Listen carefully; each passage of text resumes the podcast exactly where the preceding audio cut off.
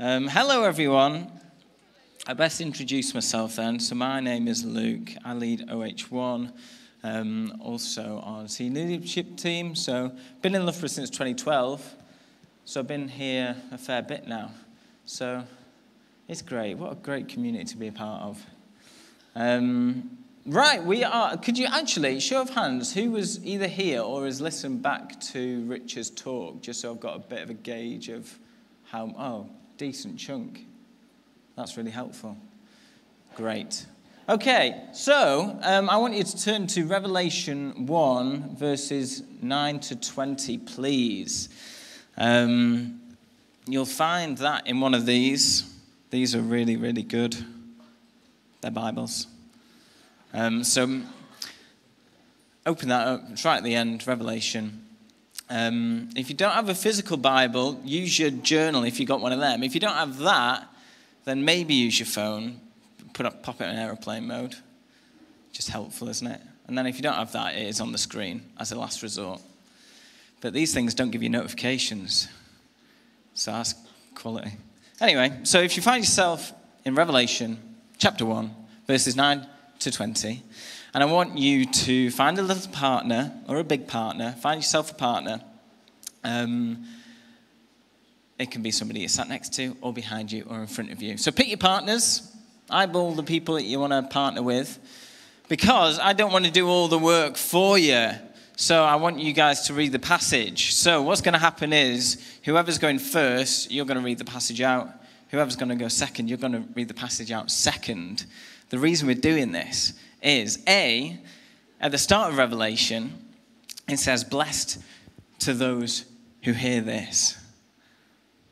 So we want to be blessed by the word of God. So we want to hear it. But also, Revelation is quite an interesting book. Um, and there's some interesting words used and interesting language. So it's really helpful for us to get used to our mouths using certain words and descriptions. Um, because that's really helpful for if our mouths can get it, uh, if our mouths can get around the words, then our heads can, then our hearts can, and then our souls. So, first person, hands up here you go. Who's first?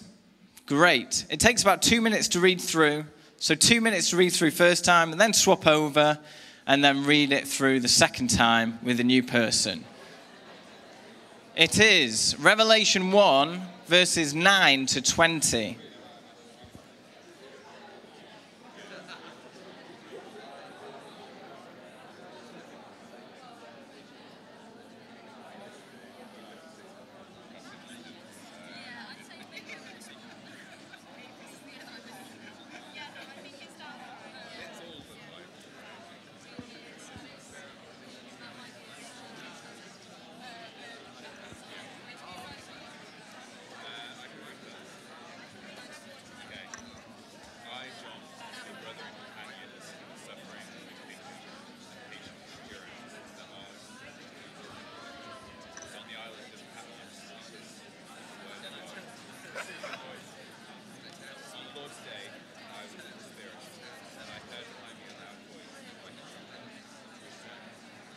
Twice as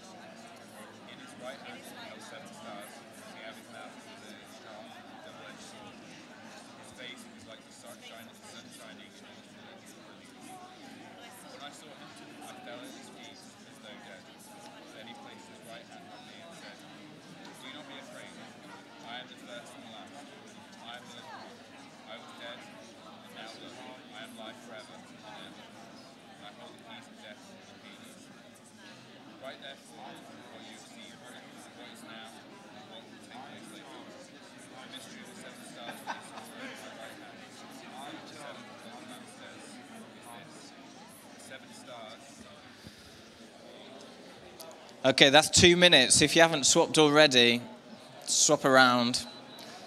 Up the pace if you need to. We'll have another two minutes.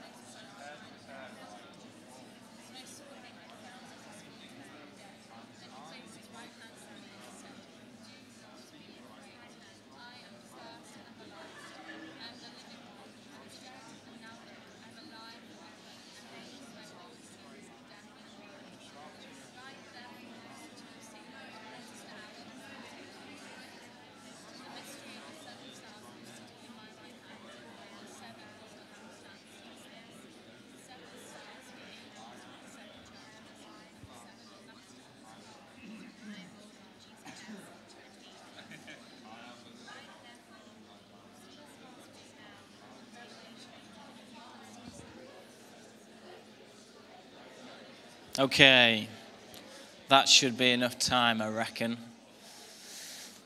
If not, don't worry, we will go through it again. Keep, I'd, I'd recommend keeping that open. Um, I'm going to sort of be, I'm basically just going to go through the passage as it comes. Um, sometimes I'll go quite quick, sometimes I'll be lingering and going quite slow. So do keep it open in front of you um, so you can follow along, basically.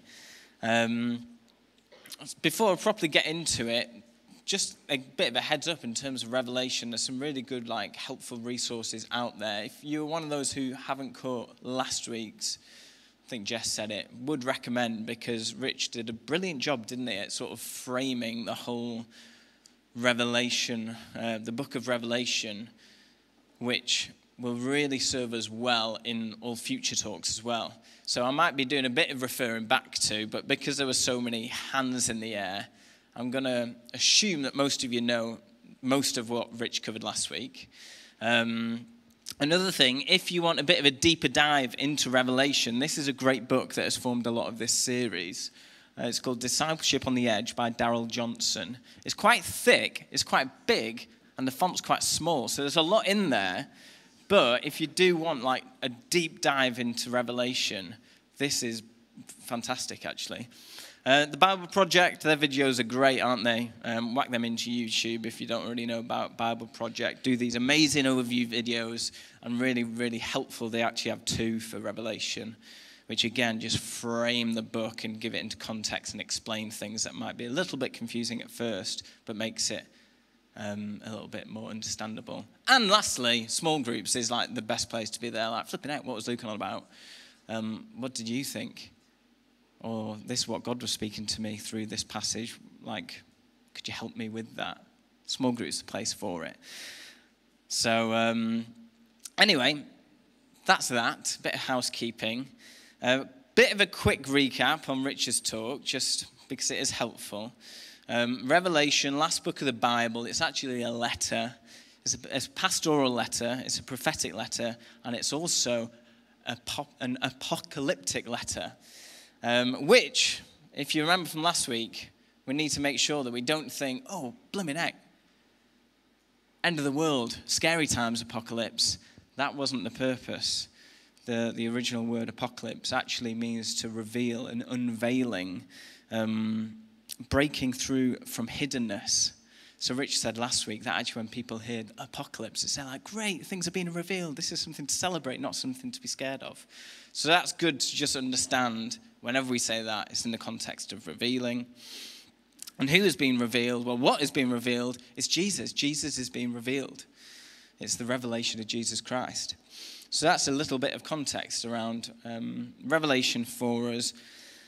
And then we jump into verse 9 and we get introduced to John who is the author of this letter. Um, he's writing this letter from Patmos, which is a Greek island. I think we've got a map up there. I'm quite far away from the screen. I could point in OH2. Patmos, right, is sort of bottom left. It's the tiny little island. It's a Greek island, and that is Turkey, modern day Turkey. Oh, there you go, on your right.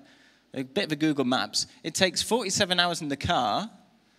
Um, or a 7 hours 20 flight. What do you mean that's not right? Well, I'm guessing it takes into consideration public transport, I think, Piers. and through security. That'll, that'll, you'll take that long to get there, Piers, I'll tell you that. Anyway, it's £385 as well, so you can test it out for his peers. anyway, that's where Patmos is, and it's actually a prison island of the Roman Empire. So, so in AD 81, the emperor at the time, Emperor Domitian, he orders the whole Roman Empire to bow down and worship him as Domine et Deus, which means Lord and God. And um, everybody has to go to the temple in his honor, um, take some incense, take a pinch of incense, throw it in the fire, and declare that Caesar is Lord. And it's highly likely that John is in prison in his mid 80s because he refuses this, this edict, this law. He refuses it. Because Jesus says, doesn't he, to give to Caesar what is Caesar's, but give to God what is God's. And John's there like, I ain't giving Caesar nothing that I give to God. So that's why he's there. Um, nothing that deserves for God. So that's why he's in prison, that's why he's in exile, and it turns actually from a place of exile to a place of revelation for him. And interestingly, John actually gives a reasoning for why he's there. And his reasoning of why he's imprisoned is because of the word of God and the testimony of Jesus. That's the reason that John gives for why he is there. And there's absolutely loads um, of stuff in Revelation that'll jump out at us. And this is one of those things that really jumped out at me.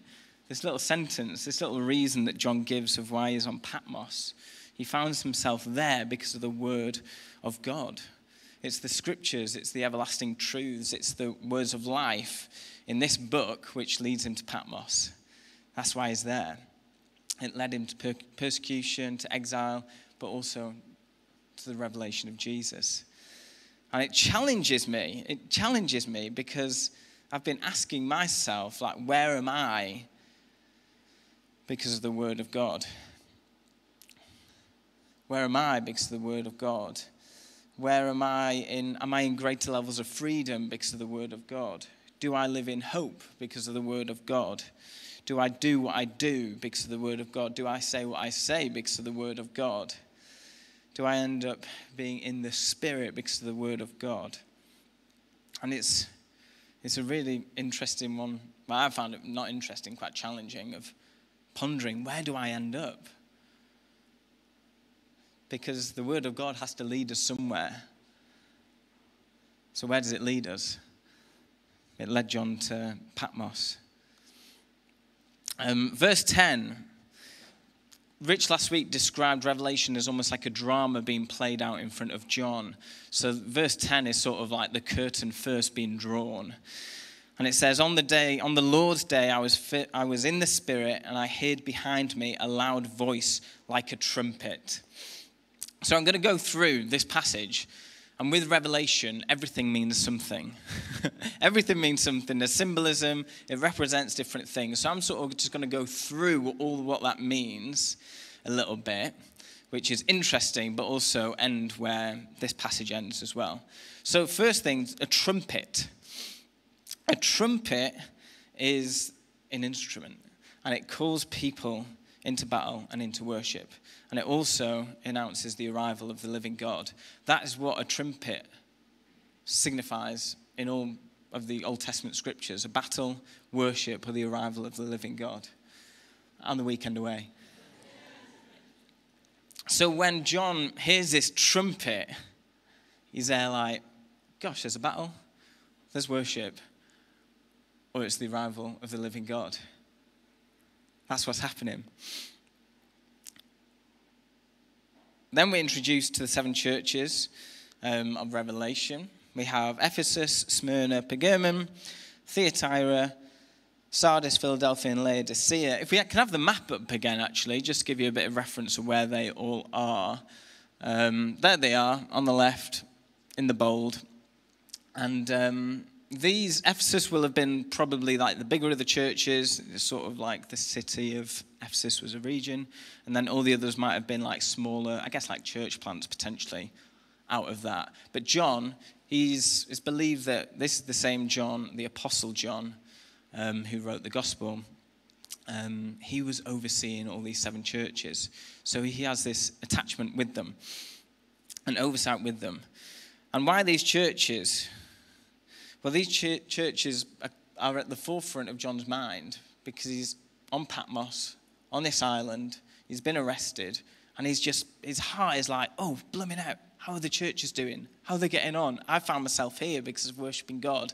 I wonder how they're doing praying for them, I'm sure, petitioning, seeding of like, God help them, God help them. I can sort of imagine him on Patmos on like a beach where he's in prison, so maybe like looking out of a window or something like that, and looking towards the mainland and being like, poof, what is going on? So that's the forefront of his mind and heart. And remember the significance of numbers in apocalyptic writing. Um, they all have meaning, and seven represents completeness and perfection and there's plenty of sevens in Revelation.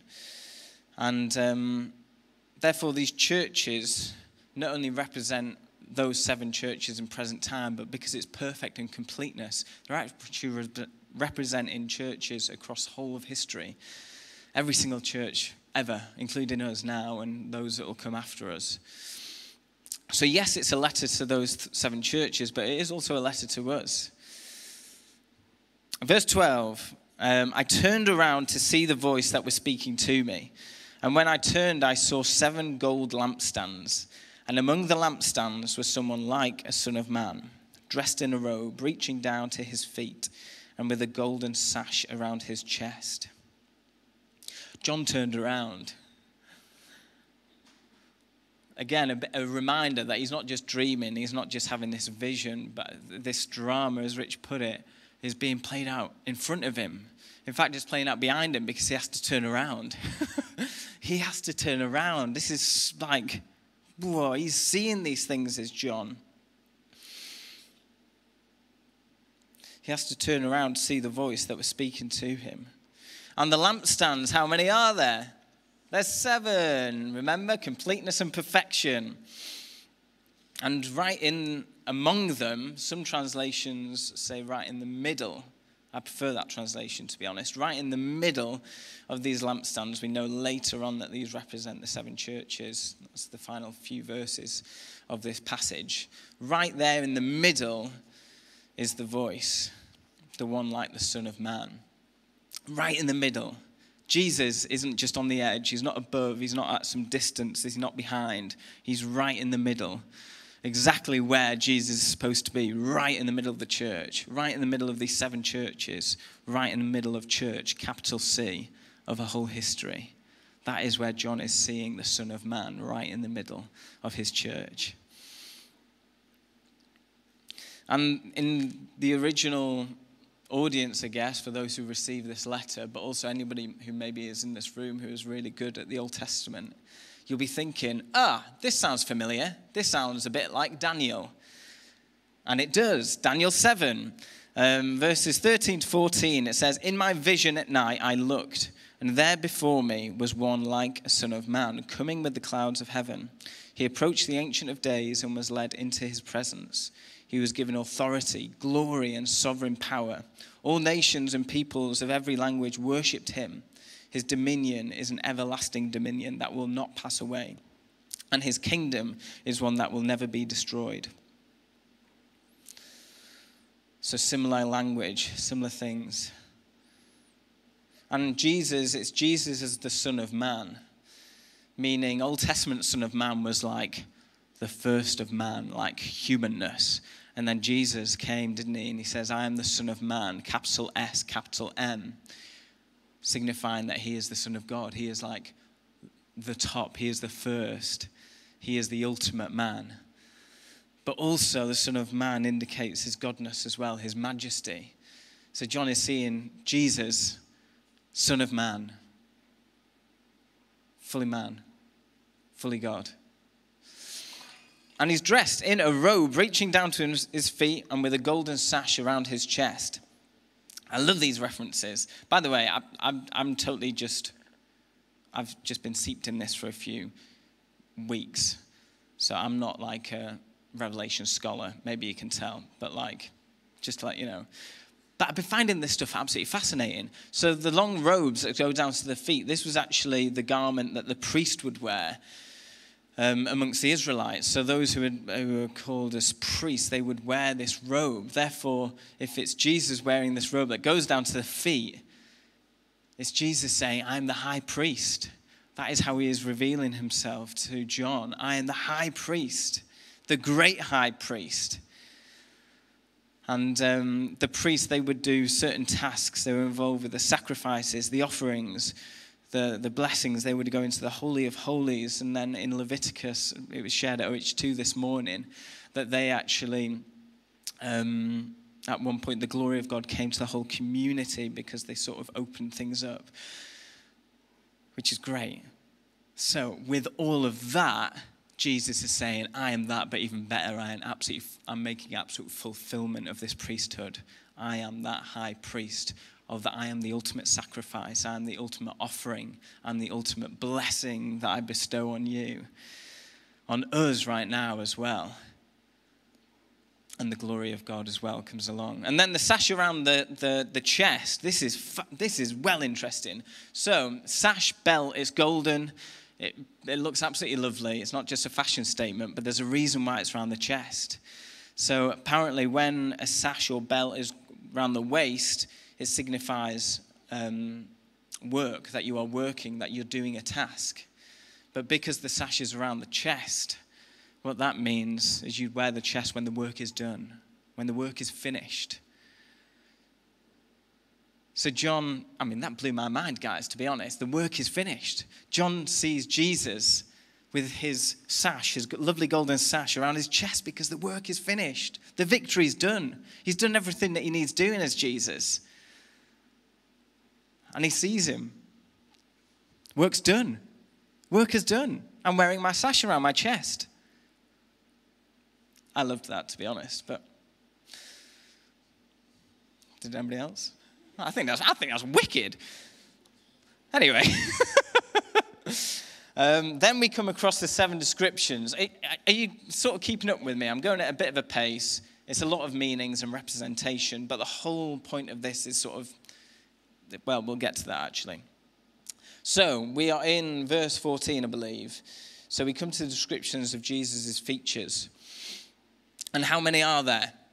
There is seven. Completeness and perfection. And again, it's John driving home this point of like, this is perfect. This is Jesus in absolute completeness.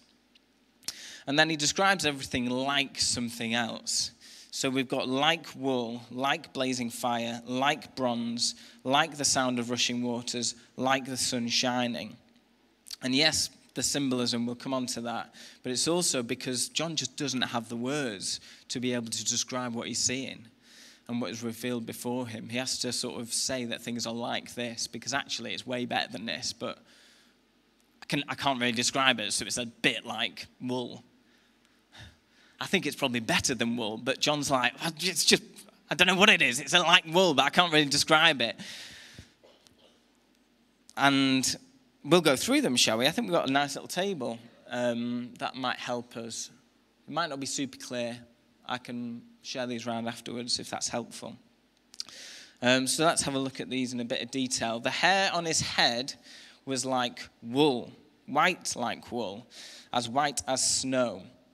And white represents sinlessness, purity. White hair is a sign of wisdom, and it connects to the idea of the Ancient of Days that Daniel spoke of in that earlier passage.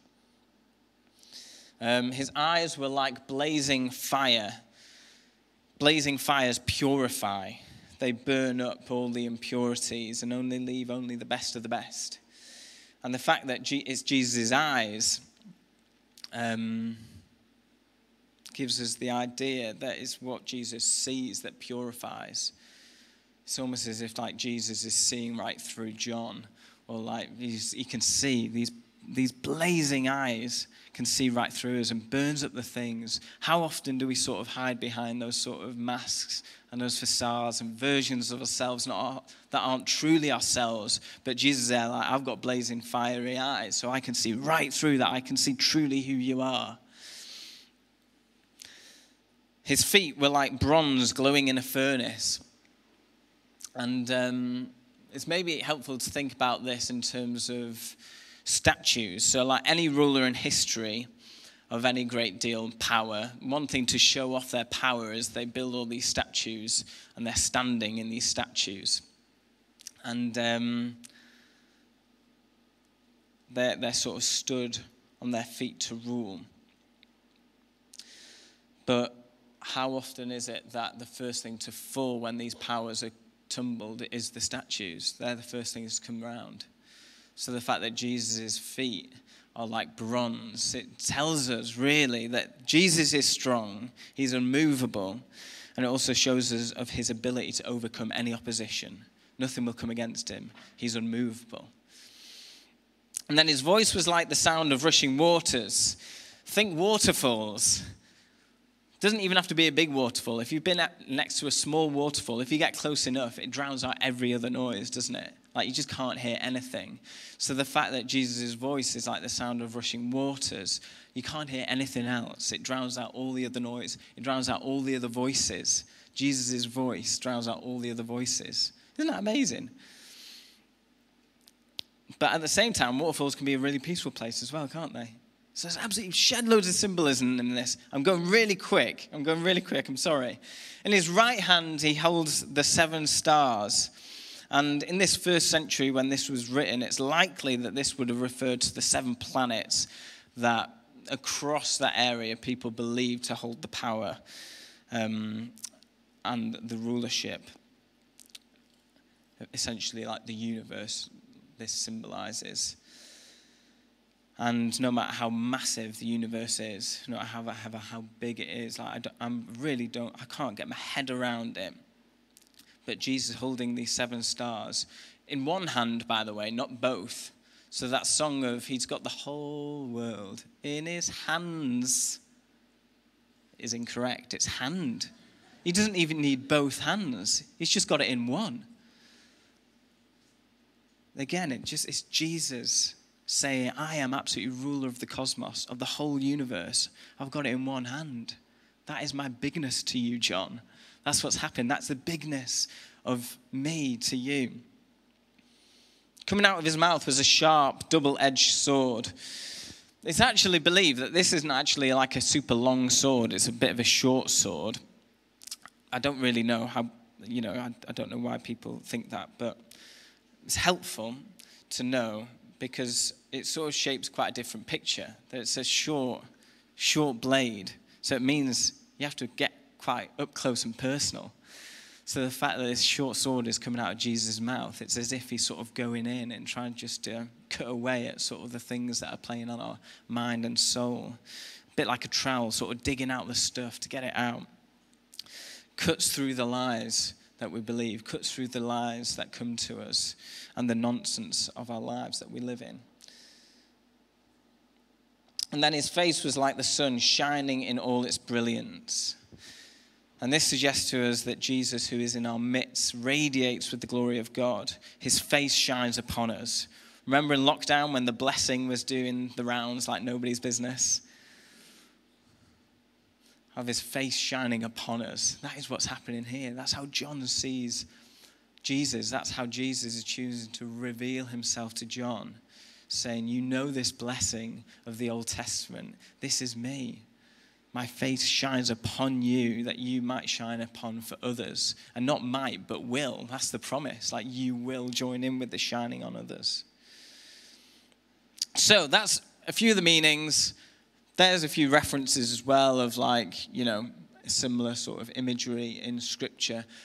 Another thing, very quickly, um, a little bit geeky, so bear with me, but I think this really drives home the point, and you'll get you'll get a better understanding of that. So there's a literary device known as a chiasm. Chiasm. Yep, getting a nod from Els. Lovely. So rather than something being read in like a linear fashion, in like a list of like one, two, three, four, five, six that we've got here, it actually looks more like a sideways V, which I think we've got a slide. Yes, OH2, it was all scrambled.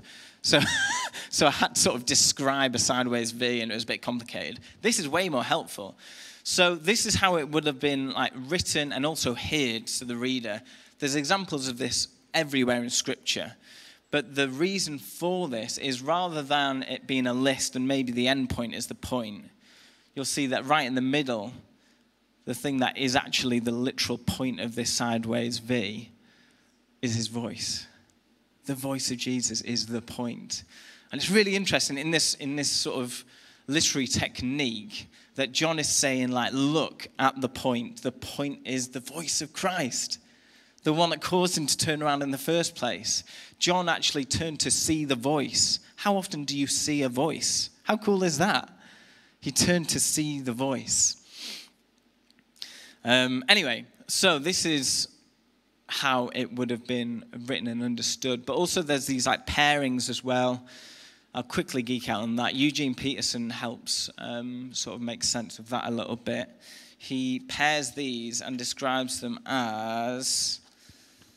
Uh, da, da, da, so the head and the face. So number one and seven. Um, they're the first and last impressions. The eyes and the mouth, they go together because they are the organs of relationships. And the hands and feet both go together because they express capability. So it's a bit of like, it's interesting. It's a bit like literary stuff, isn't it? But the point is, the voice is the literal point. It's the voice of Jesus that is the point of all this. Okay, verse 17. When I saw him, I fell at his feet as though dead. I mean, can you blame the guy? That's quite, a, that's quite an out there picture that he's just seen. And he falls at his feet as though dead. What, a, what a, like a vision, what a picture. And it's a similar response to Ezekiel and Daniel in their writings of when they see Jesus and when they see visions of his glory their response is to fall down as if dead.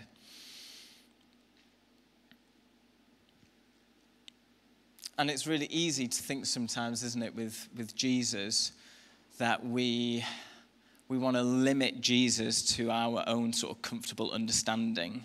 We sort of love the soft and gentle and peaceful side of Jesus, which he absolutely is. But that doesn't really cause us to fall down on our feet as if dead. So, this whole revealing of Jesus to John is showing John this is actually also me. All of that sort of imagery and picture and those blazing eyes, the bronze feet, the, um, the, the, the, the face shining like the sun in all its brilliance. Like, this is also me. Like, that is who I am. That is what I am like yes, I'm soft and gentle, but also I'm absolutely mighty. And I hold everything in one hand. So, so John responds in such a way that is probably quite um, apt after seeing such things. So I think there's a bit of a challenge there of how often do we sort of keep Jesus on a lead and be there like, stay as I want you to stay, stay in the sort of comfortable, manageable Jesus rather than the boom, wow, all, like awesome Jesus who makes us fall down as if dead. Incredible. And then he placed his right hand on me and said, the same right hand that was holding the universe, these seven stars, that same right hand comes and touches John on his shoulder. Joe and Dan, when they were reading, Joe was reenacting the hand on the shoulder. But isn't that incredible? Like, this is Jesus who holds the vastness, the absolute vastness of the universe, but also is super intimate and personal that he'd put his hand on John's shoulder, the same hand. It's remarkable. This is, this is Jesus. And I love the order of events that happen in this passage. It's I saw him, I fell, he touched, he said. I saw him, I fell, he touched, he said. And I think that changes how we approach Jesus, doesn't it? And how quick are we to sort of rush to that? What are you saying, Jesus? What are you saying? I sort of want answers to prayers. I want to meet with you. So, what are you saying to me? Well, that I want to be touched by your spirit, God. I want to sort of be filled with you again. But actually, it's interesting that John saw first, then he fell, then he was touched, and then he heard what Jesus was saying. Maybe that's how Jesus operates. In fact, we know what Jesus wants. He, he then says it in the following verses. He actually says, Don't be afraid. I am the first and the last. I am the living one. I was dead, and now look, I am alive forever and ever, and I hold the key of death and Hades. This is what Jesus says. This is what the voice says.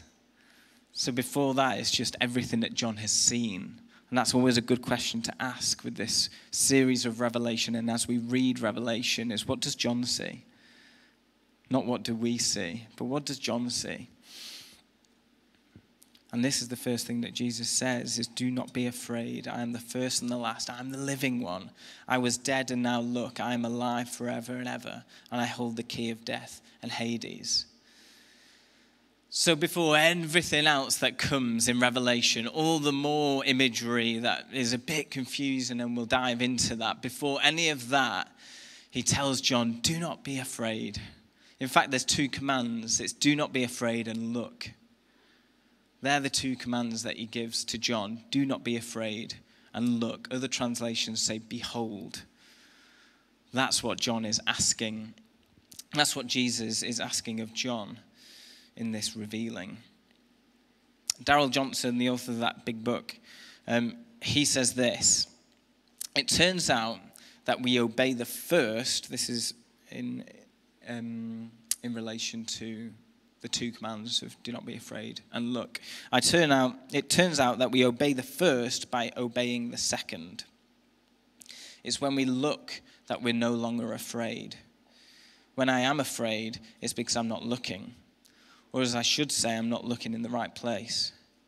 I'm looking at all the cultural factors, all the political factors, at the rise of militant terrorism, at the es- escalating collapse of moral order, at the growth of addiction. But I am not looking at Jesus. I'm not looking at the risen and ascended Lord of life. Look, says Jesus to John the, on the prison island. Look, I was dead, but look, I am alive forevermore. I'm the first and the last. I'm the living one, but you've got to look at me. And Jesus doesn't caveat this either. He doesn't say, look, but if you're feeling a bit stressed at the moment, it's all right. He doesn't say, look, but actually, if you're not quite feeling yourself today, well, th- that's okay as well. He's not saying, look, but if you don't feel worthy, if you feel shame, or if you don't even fully understand everything, well, that's all right.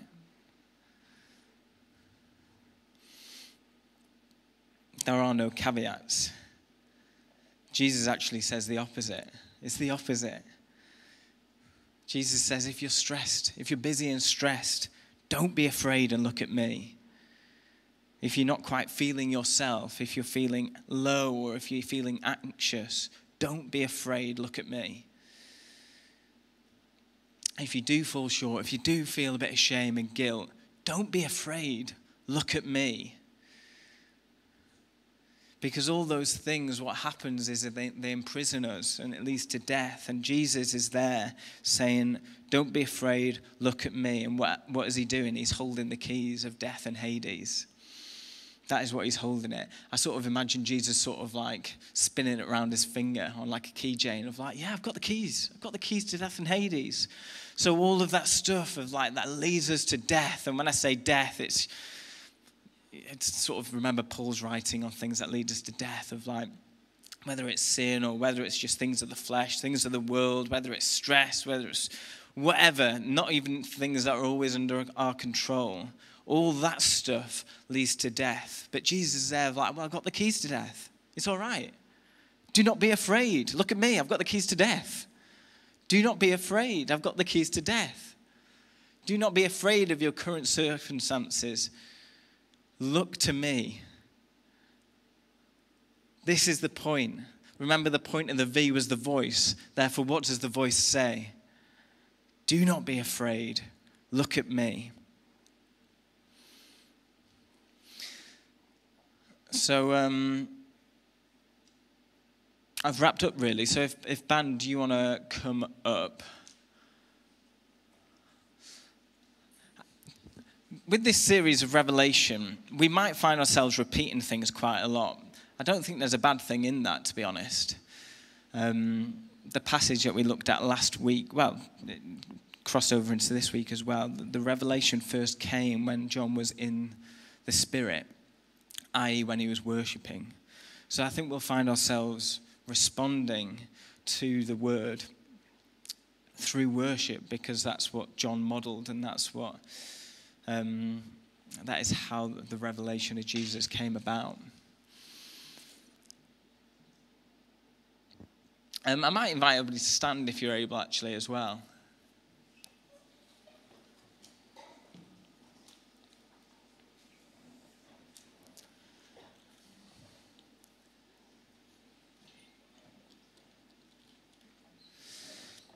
So we've, we've covered quite a bit there and, and at quite a pace. Um, and there's a lot.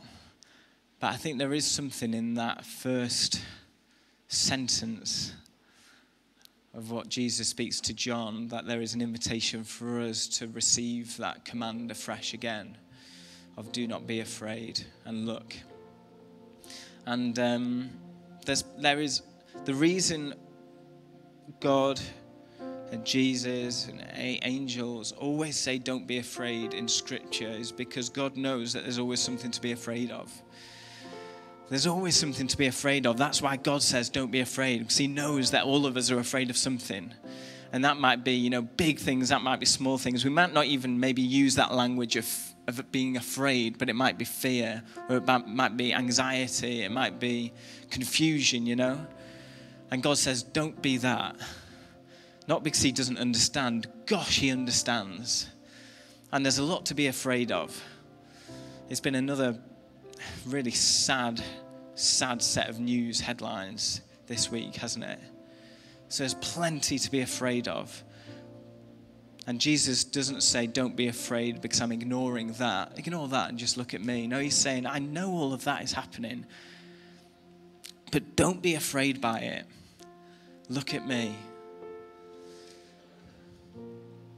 So I, I wonder in, in this time of worship, that isn't just to fill the last quarter of an hour of our gathering, but is to properly engage with the Spirit and with the Word, is for us to maybe consider what is there in my life that I am fearful of? Is there those fears? Do I need to hear that command from Christ, that invitation from Christ to not to be afraid and to look again?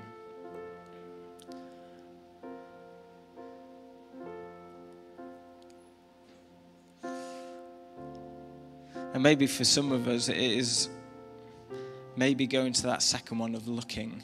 Maybe we need to look afresh at Jesus. Maybe we need to see Jesus as he fully is, maybe not just in what we've experienced, but actually what we see in the truth of Scripture. and to see him, maybe even for the first time as well. We might have been following Jesus for a long time, but never actually seen him. Um, just this morning, I, I was getting a sense of, yeah, I think today actually could be a bit of a start of a journey for people in seeing Jesus for the first time. But I felt like Jesus was challenging me and saying, Luke, I can do better than that. I can do better than just starting the journey. I can reveal myself to people. Don't stop putting me in a box. I can reveal myself to people. So I've got real faith this afternoon that Jesus might want to reveal himself to people, maybe in a way that he did with John, who knows, but to reveal who he truly is.